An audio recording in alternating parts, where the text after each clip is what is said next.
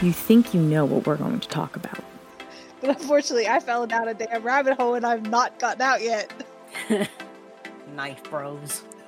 I literally Googled Sebastian Stan hands. But just when you least expect it, we changed the game.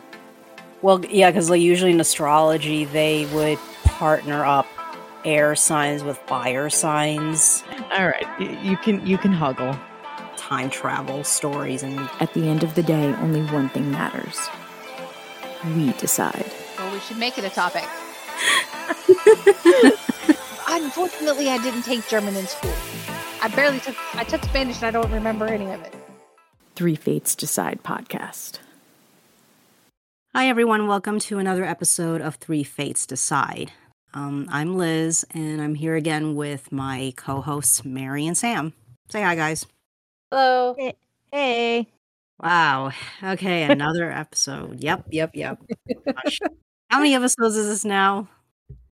ten, Episode ten. Gosh. ten.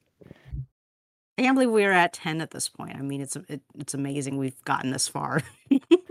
I'm telling you, it, it's it's nuts. No. I mean, there are just some podcasts like they're lucky if they make it past five. I mean, especially if you're a solo one, because sometimes it's hard to keep motivated. No, absolutely, and thank you to any everyone who has stayed with us for the ten episodes. So that's awesome. You guys are awesome. It's Okay. amazing. We should, at some point we should do like if, if we keep like you know going, we should start doing like anniversary episodes or something. That'll be fine.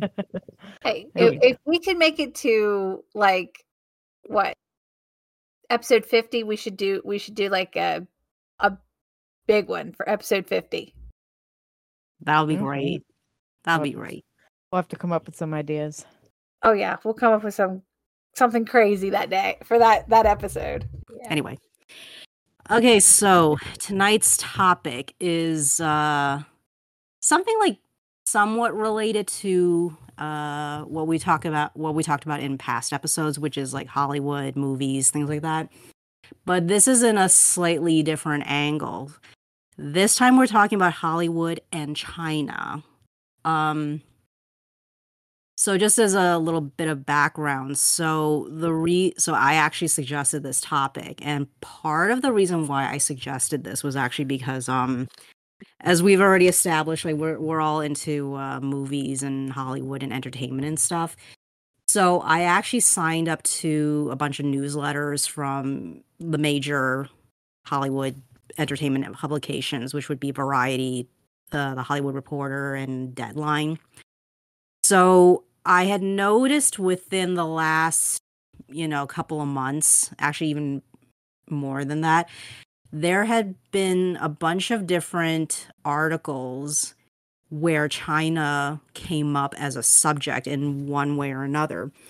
So that kind of inspired me to bring this up as a potential topic for an episode, which we are doing right now.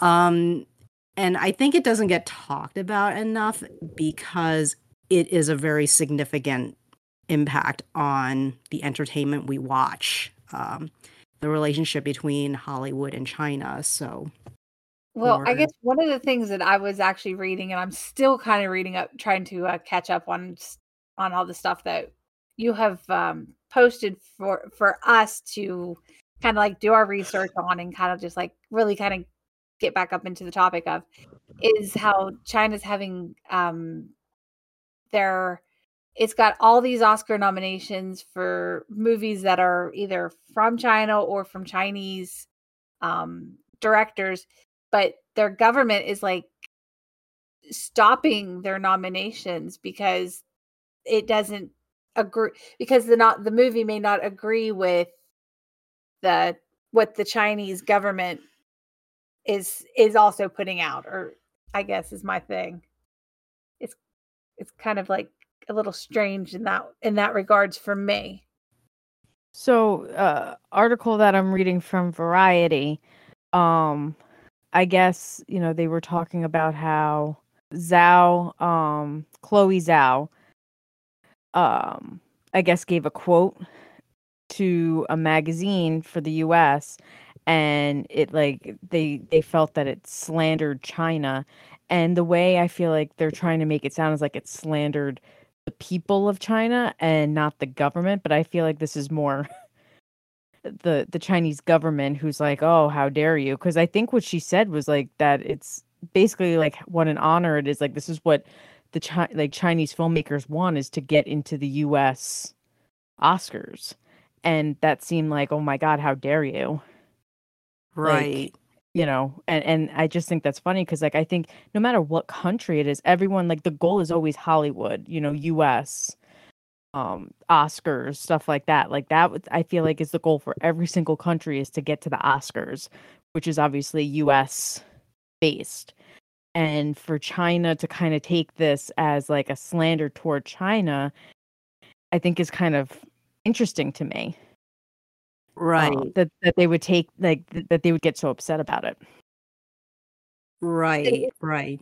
what gets me on this on on that uh quote that she gave to that magazine it was over a decade ago Yeah. and they're still saying that that it was a that it was a slander to the chinese who because it said it offended offended chinese nationalists who felt it slandered china so the movie that is that got the oscar nomination was better days and it was a hit in china which is which is what gets me but they're still saying they don't want to do any, they don't want to have anything to do with the oscars or they're not going to even show the oscars because if it wins because of her and the director Right. that, that just boggles my mind I just want to emphasize to the audience that my uh, quote unquote expert uh, knowledge of these things is purely because I happen to be a Chinese American. Like my parents came here from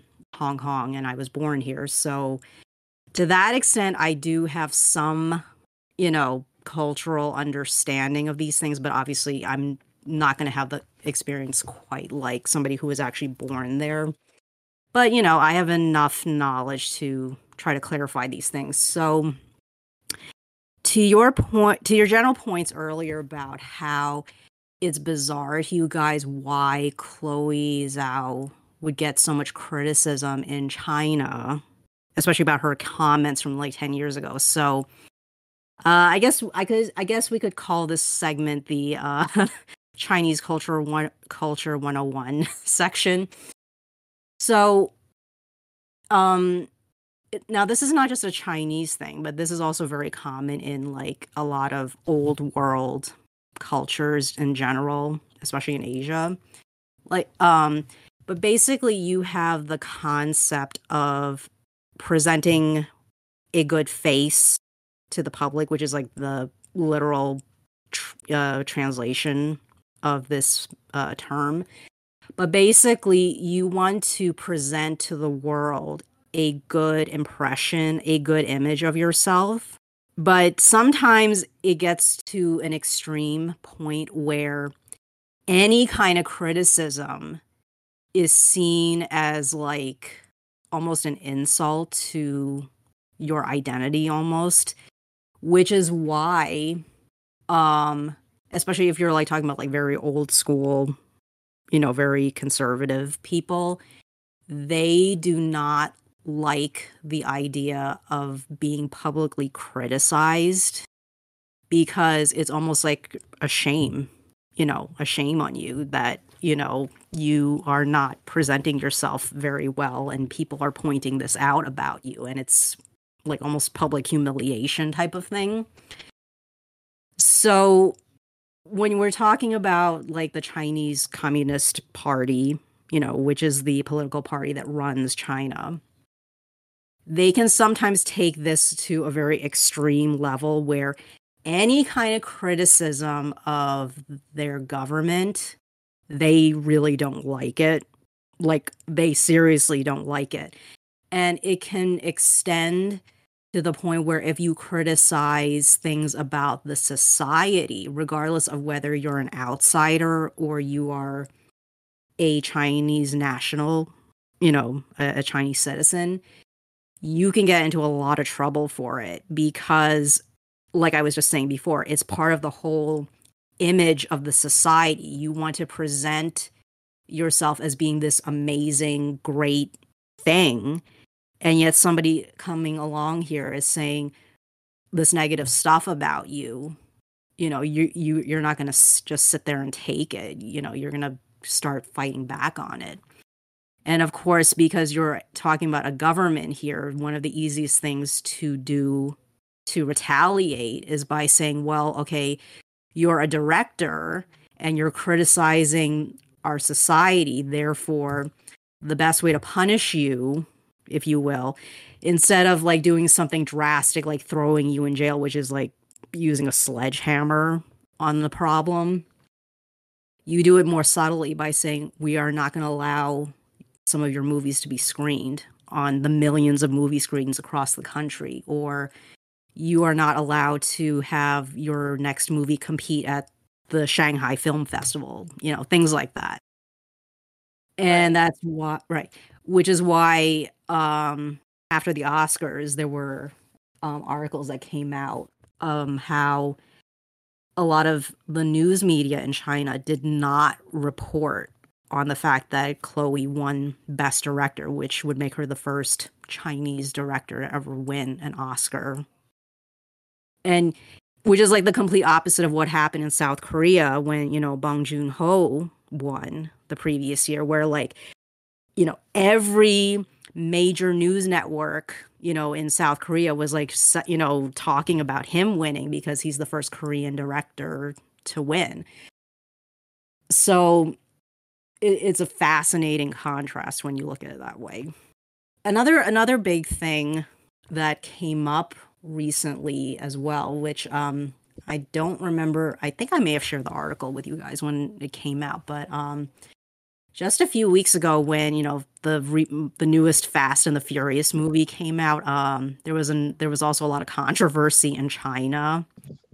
They didn't boycott the movie, but they did you know, talk very negatively online in the uh, Chinese um in uh, in a lot of the Chinese uh, social network uh, accounts about John Cena who was in it because he made the terrible terrible scandalous error of referring to Taiwan as a country. Oh, that's right. Yeah, yeah, yeah. I remember that. Oh, that is another one. That is another hot button topic in China. You do not want to bring up. Never suggest the the idea that Taiwan is a country. It's a scandalous idea. Seems like it. I'm it's like it's almost like you don't want to say anything about anything when it comes to China and their territories and their Oh yeah. Oh, any Oh, of yeah. that. Now, normally we don't want to dive into politics, and we generally won't do that. But, you know, for this particular episode, in order to really fully get a better context and understanding of stuff, we do have to kind of mention a little bit about politics and geopolitics with China because, I mean, they go kind of hand in hand. So, Right. But you know we'll we'll we'll try to keep it to a minimum here. It, we'll just stick with understanding enough to get the context of everything. So yeah. So i think that another reason why we we do want to bring talk about this is because um china has a very huge influence on hollywood whether uh the average american person actually realizes this or not. But um it's very you know it it's you know why do they have this influence? Well it's the age old reason that we talked about in the previous episodes about you know the entertainment industry and hollywood. It's all about the money. Money money money.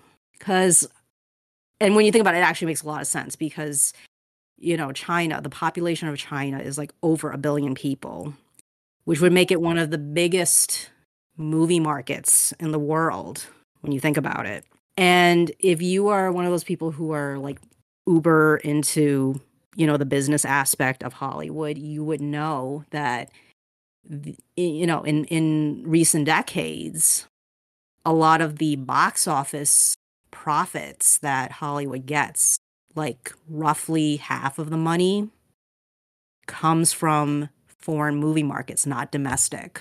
So, as important as it is for movies to get a lot of money, you know, in the box office here, which the news sometimes reports on, you know, on the weekends, like on Sunday night, but it's very important for Hollywood to make a lot of money internationally, especially if the movie didn't do that well domestically.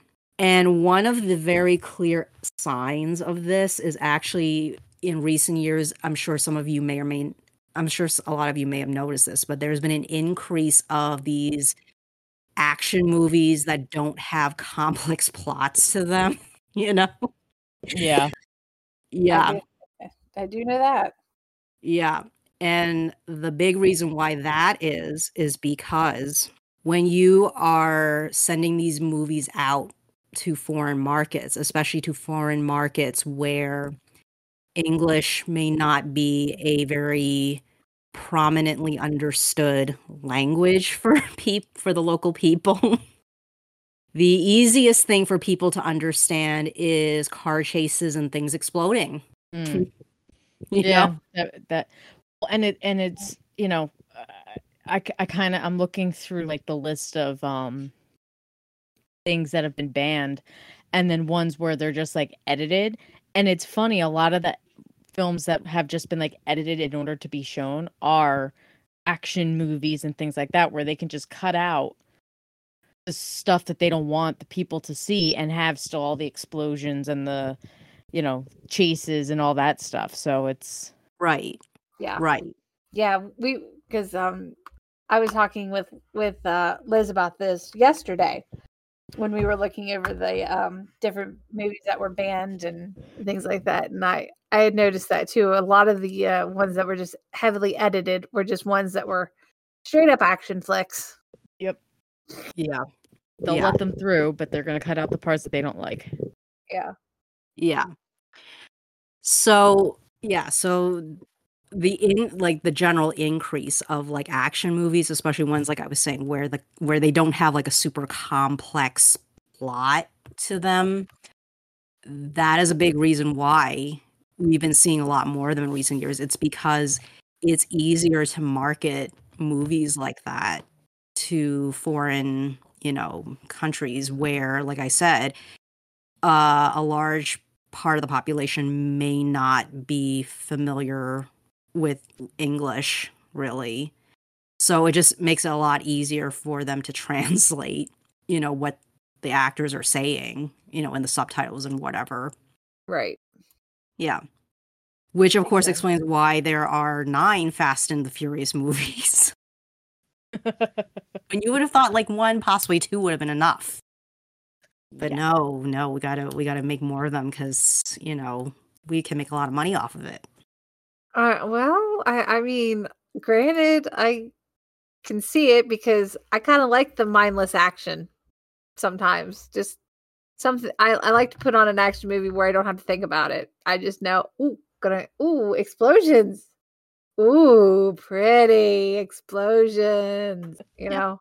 Yep. Or, Yep. ooh, pretty cars. Oh, that's a pretty car. that, that, that's, that's the extent of the thinking I want to do when I watch those type of movies.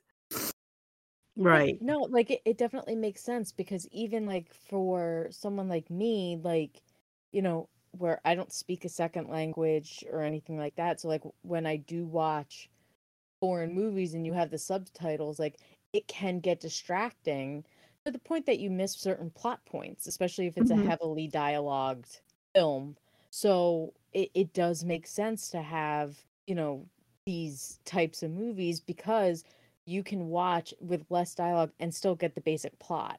And you know it, it's just i think easier to control i don't want to say control control's not a, a good word but as you said like just to translate so that no matter what country it, it is it, they're going to understand the story without having to constantly read you know uh captions um because it's a different language so it does it does ac- actually make a lot of sense Right. Right.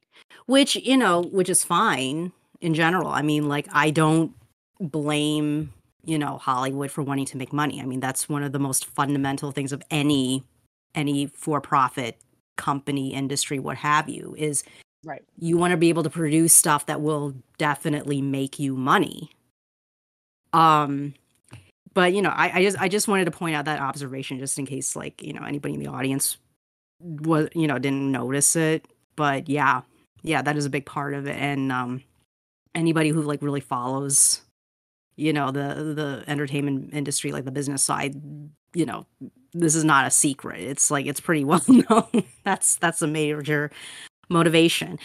So the other thing is that because of the fact that you know you're getting so much money from foreign markets. And you become aware of what type of movies do extremely well over there. The other thing is that it starts to influence not just what you're producing to you know produce for the international market but it's also influencing the content in general. Because now if you're aware of say certain countries approve or don't approve of certain content in your movies you're going to have to start thinking about what are you going to allow in your own movies. And the thing is like i said earlier is that roughly half of the money that studios are earning from the box office is international, but the other half is here in the US. So now it's also influencing what kind of content we are seeing as well because we're because we're all watching basically the same movies here which i think as a part of the US movie going audience, we should be aware of this and we should also be slightly concerned because now it's potentially limiting what type of content we are seeing as well Mhm.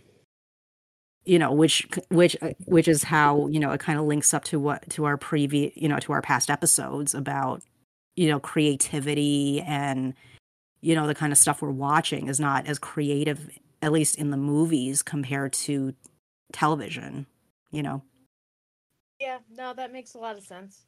I mean, it stinks because I know we've, you know, we've already talked about it that, you know, I, personally would like a little bit more creativity, but I, I can understand that point also. Like you said, there are, at the end of the day, it's to make money. So the easiest way that they're going to do that is to have very, they, they basically found a formula that works. In order for that to be successful, they're going to keep doing it, which is the high action, you know, the things that already have uh, um, a following and things like that. So it makes sense as much as it stinks, but you know, hopefully they'll come up with another way because I would like to see something different. yeah yeah i mean i know i definitely do uh, i don't know about you mary but yeah Yeah, definitely. Yeah. Um so so another thing um I've noticed as well is that um you've also gradually seen over the years there is some interest in uh funding from China in terms of budgets and co-productions actually. Like a pretty good example is um The Great Wall, which I have not actually watched the entire thing. I've only seen bits of it because, to be honest, that kind of a movie is not really my kind of thing. But um, I've heard a lot of mixed reviews about it. Like, I mean, the plot does sound kind of silly, to be honest with you. But you know, if if you just want like some kind of sci-fi ish, uh, monster movie type of thing, then go for it. but um, it's it's it's a it, it's basically a Chinese produced Chinese Chinese filmed movie where the director is one of the most famous directors of China, um, who is uh, Zhang Yimou. Um, for those of you who may not be familiar with him, um, if any of you had seen the 2008 Beijing uh, Summer Olympics, he was the one who directed the opening ceremony. Um, Hmm. yeah. Um, also, he is the director of House of Flying Daggers, which is a movie that got released here in the US back in 2002. Uh, for like a couple of years after, you know, Crouching Tiger, Hidden Dragon was released, there was a there was a slight spike of interest in Chinese language movies because that movie was amazingly directed and visually beautiful and the story was very good as well it's a very in- it was a very intricate plot i mean of course it it it, it uh crouching tiger hidden dragon is a movie that's also a adaptation of a novel so that could partially explain why the plot was pretty good Yeah, um True. but it, I remember see, I remember watching it when it came out, or like a year or so after it came out. I think. It was a good movie. I remember. yeah it was a very good movie. Right so because of how well that movie did there there was like for a couple of years like a like a short spike of interest in chinese language movies particularly ones from mainland china.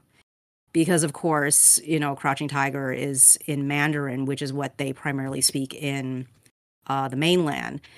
Uh which is like very different from you know back in like the 80s and 90s when the hong kong action movies were really popular.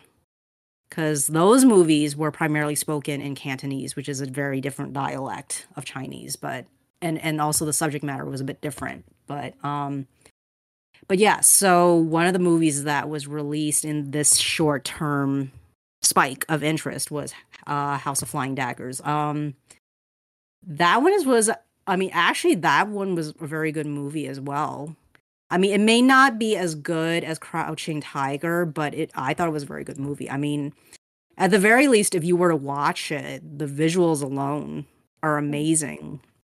But um, you know, I'll let you guys like whenever you have the time to go check it out for yourselves. But anyway, back to back to my earlier uh, point.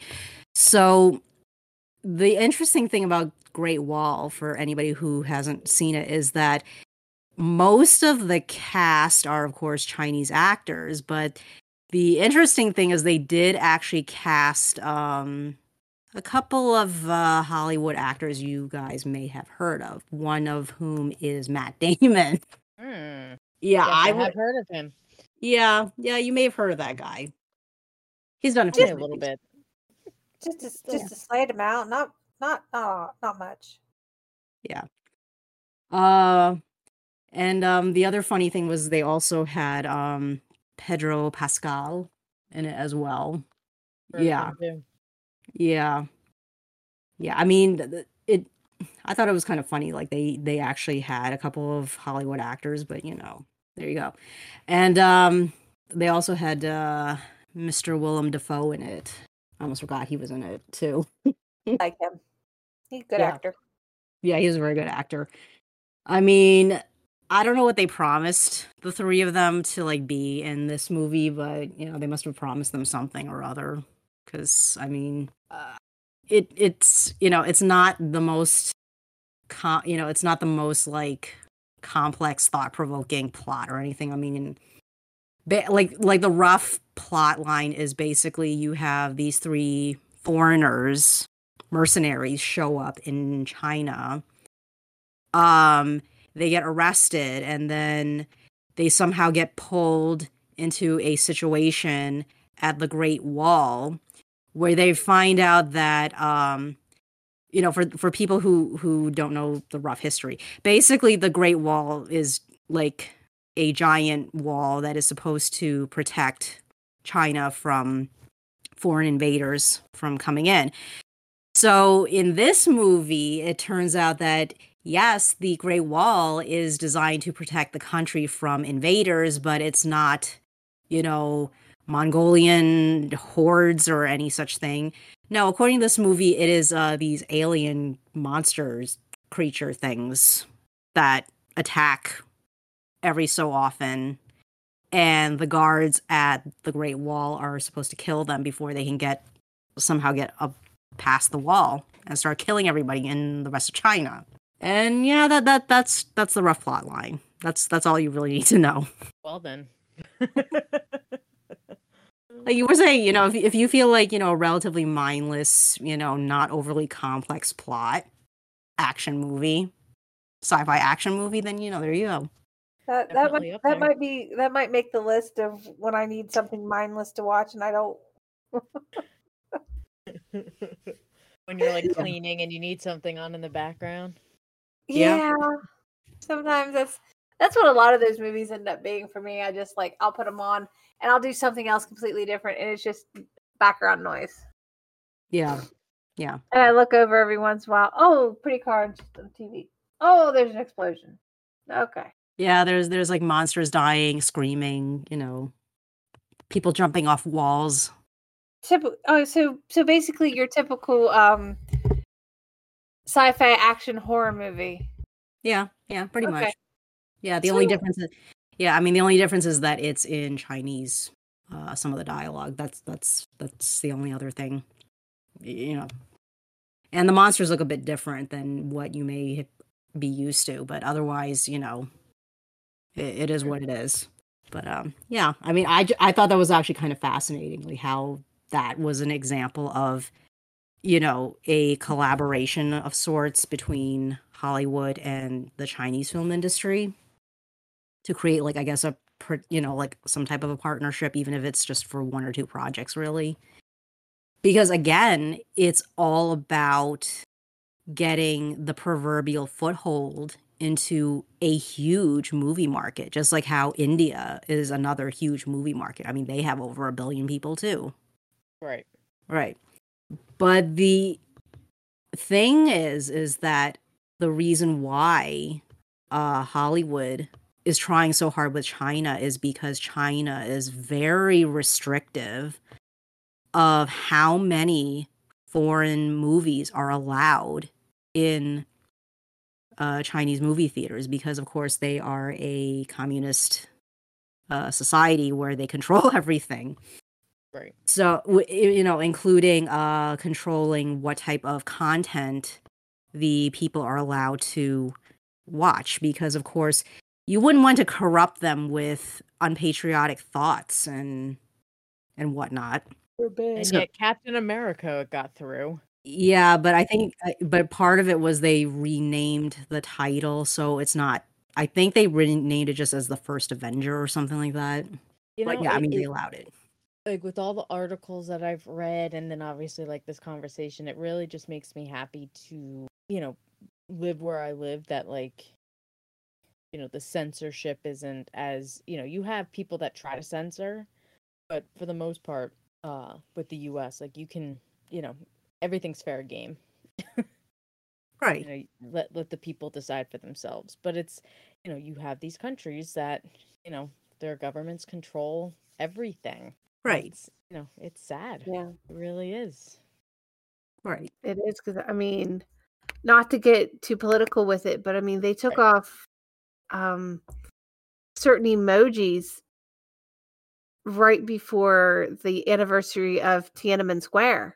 So they took off like the cake emoji with candles, so people couldn't like quote unquote, I guess, pro like um celebrate or remember Tiananmen Square as the horrific tragedy that it was. Right, because of course that that never happened. It, it doesn't exist.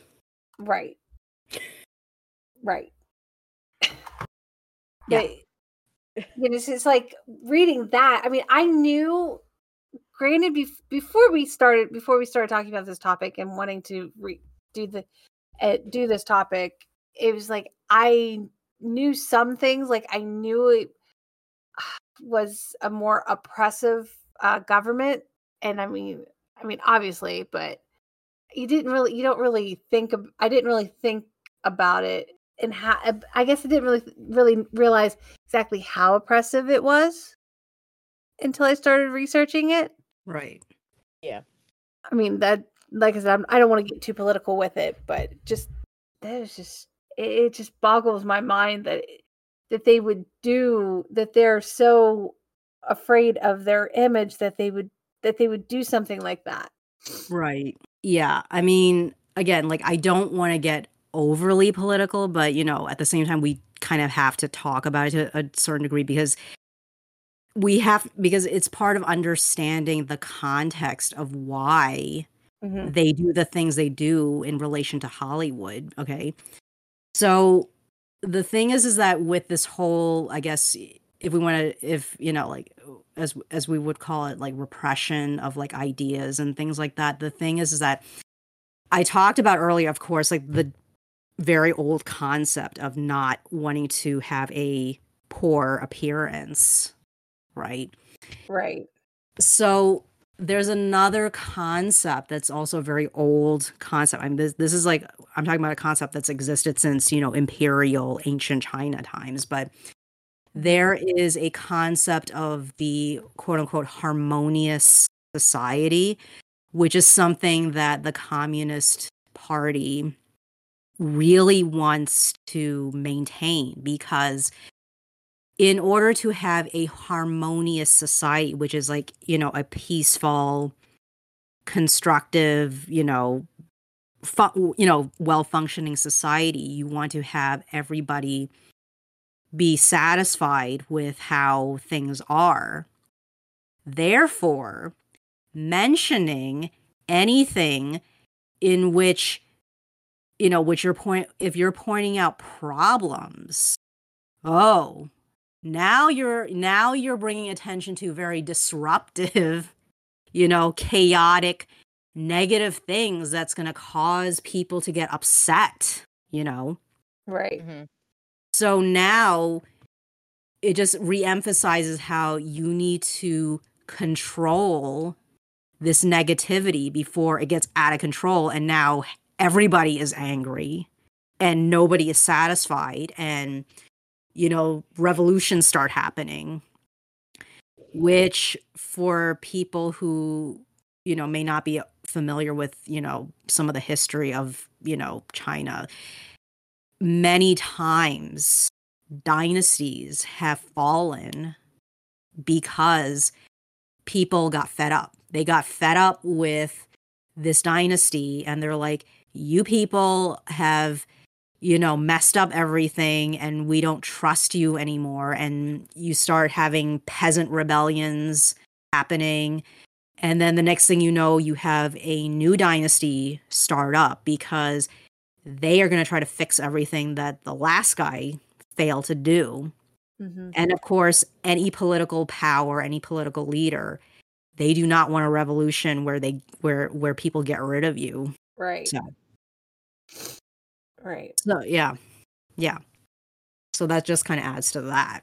So that is why, you know, one of the many rules of you know what is allowed and not allowed in terms of foreign films is they want to they have like criteria of like what type of things are approved or not approved of in It's terms all of control.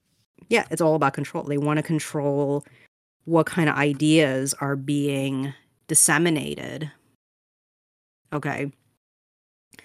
Which um I don't know if you got a chance to look at it, uh Sam, but like I shared uh I mean granted it's Wikipedia, but it does a pretty good summary. Like, you know, they they pulled a lot of different sources here, but you know, they they kind of summarize like some of the basic, you know, I don't know if you want to call it rules or criteria, but they're like certain things that, you know, are allowed are not allowed in terms of content. So it's either they will just outright ban it if you refuse to uh change anything or you can't change it or they're going to force you to edit stuff which again brings up you know the earlier point i was talking about before which is that it's starting to cause hollywood to maybe second guess a little bit on what type of content they are going to have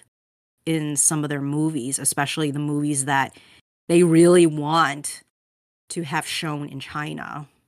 Right. Yeah. Yeah, Yeah. no, um it, it's funny cuz like that's where I saw like the list. It's amazing how many movies that were made in China were banned. Obviously, like a lot of American movies, Mm-hmm.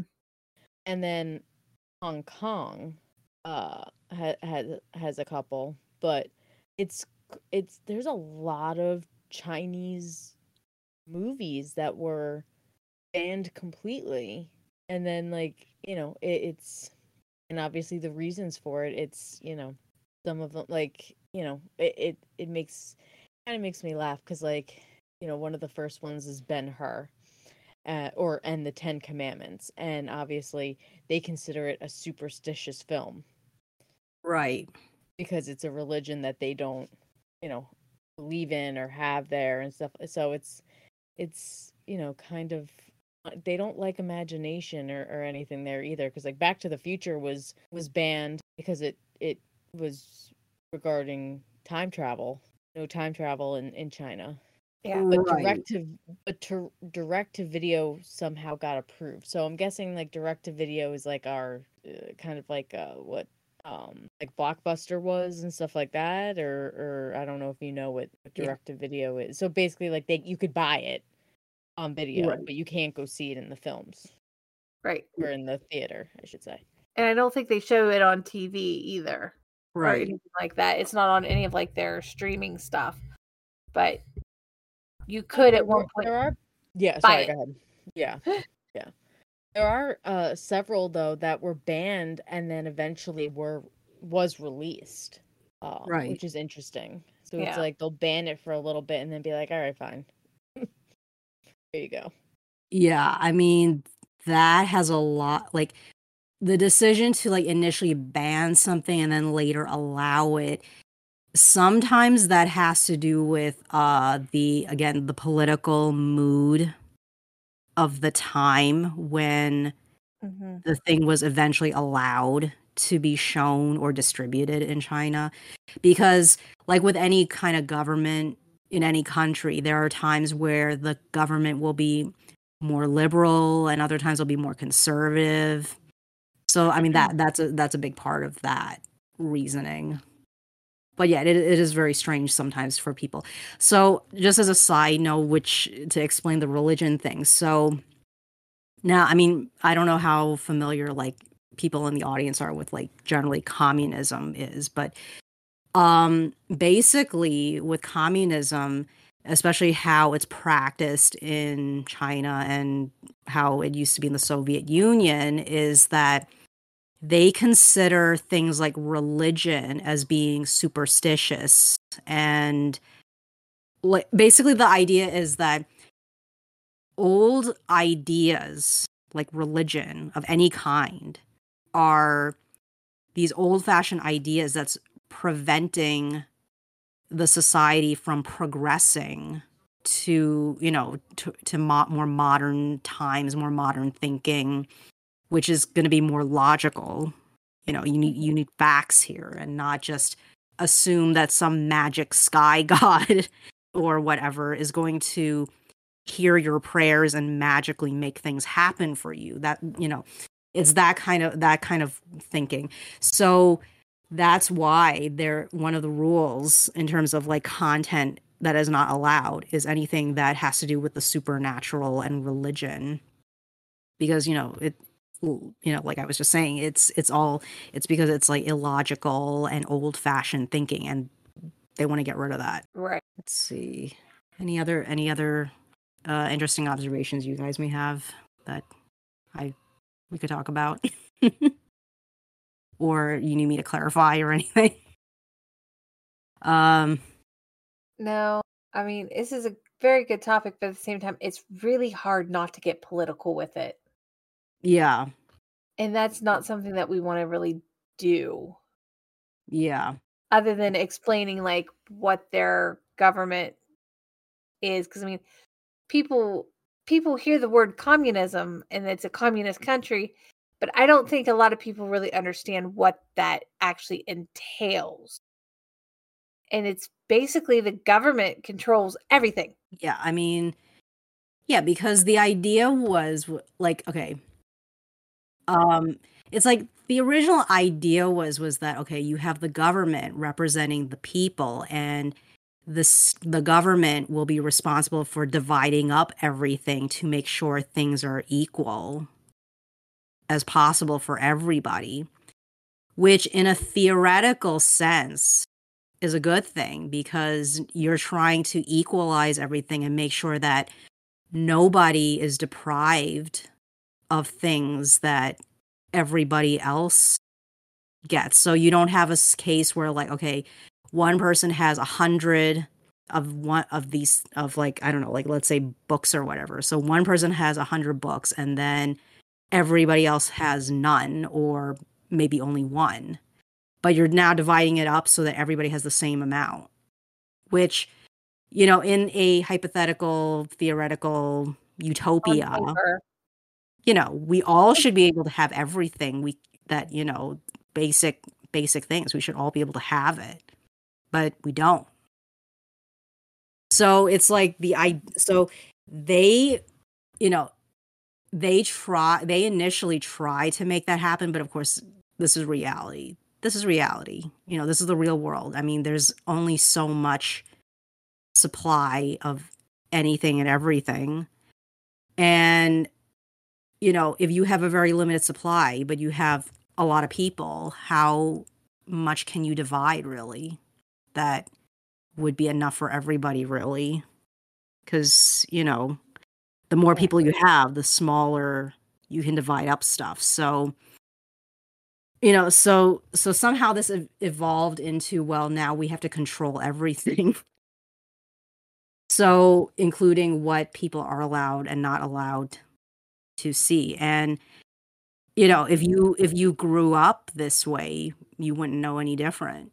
You wouldn't know that there was you may not even realize that there was all this other stuff that you were missing on. Hmm yeah. But at the same time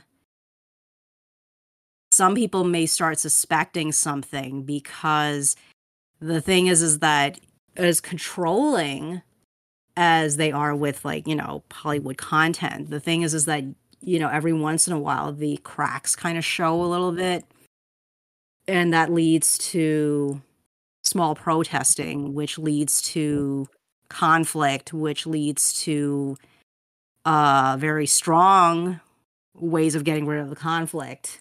And then everything's all peaceful again. But not really. Yeah, it, Uh, like it was just amazing. To, it's like you hear it, but you may not really realize and understand what it. People may or may not know exactly what that meant. So it's good to clarify. Kind of like on paper, it seems like a good idea. It, it's one of those like it seemed like it's a great idea, but it doesn't work in real life. Uh, right and and not to mention you know theoretical you know communism it actually would work if you're talking about like let's say let's say you're part of a neighborhood okay? Everybody in the neighborhood agrees that okay let's pool together our stuff okay? And then we divide it up amongst the people in the neighborhood. Mm-hmm.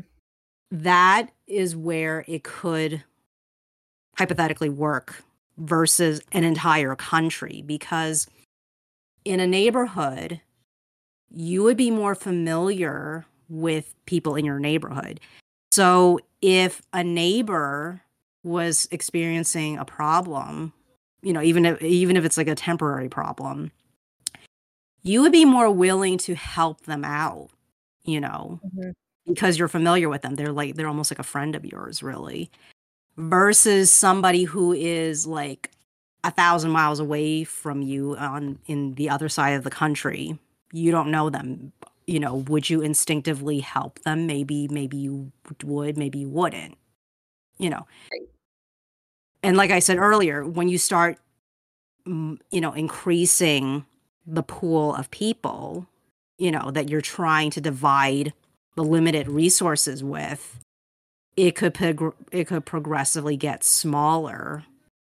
You know, how much is your share if you were to really divide it up equally? So, would it really work? Would I mean, does it actually work when you're dealing with over a billion people? Mm, Yeah, not really. It's- yeah, yeah. Right, which is why like what I mentioned earlier about how there's the concept of a harmonious society and you know making sure that you present a good face to the public of how things are Mhm.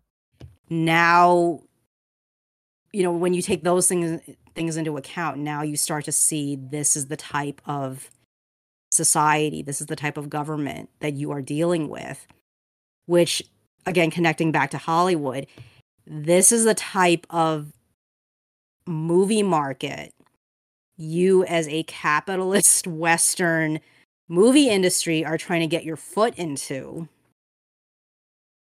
And you know if you don't play by the rules that they established you are going to get less stuff shown in the country if you don't follow their rules which again leads to the whole thing we were talking about earlier about how this is now affecting what kind of content Hollywood is producing, which in turn affects what we, as part of the American movie market, are able to see as Right. well. So this is how so this is how this all is like one giant circle of things connecting. Thanks for listening, everyone. Catch us next time. and see what we're going to talk about. Because the three fates decide.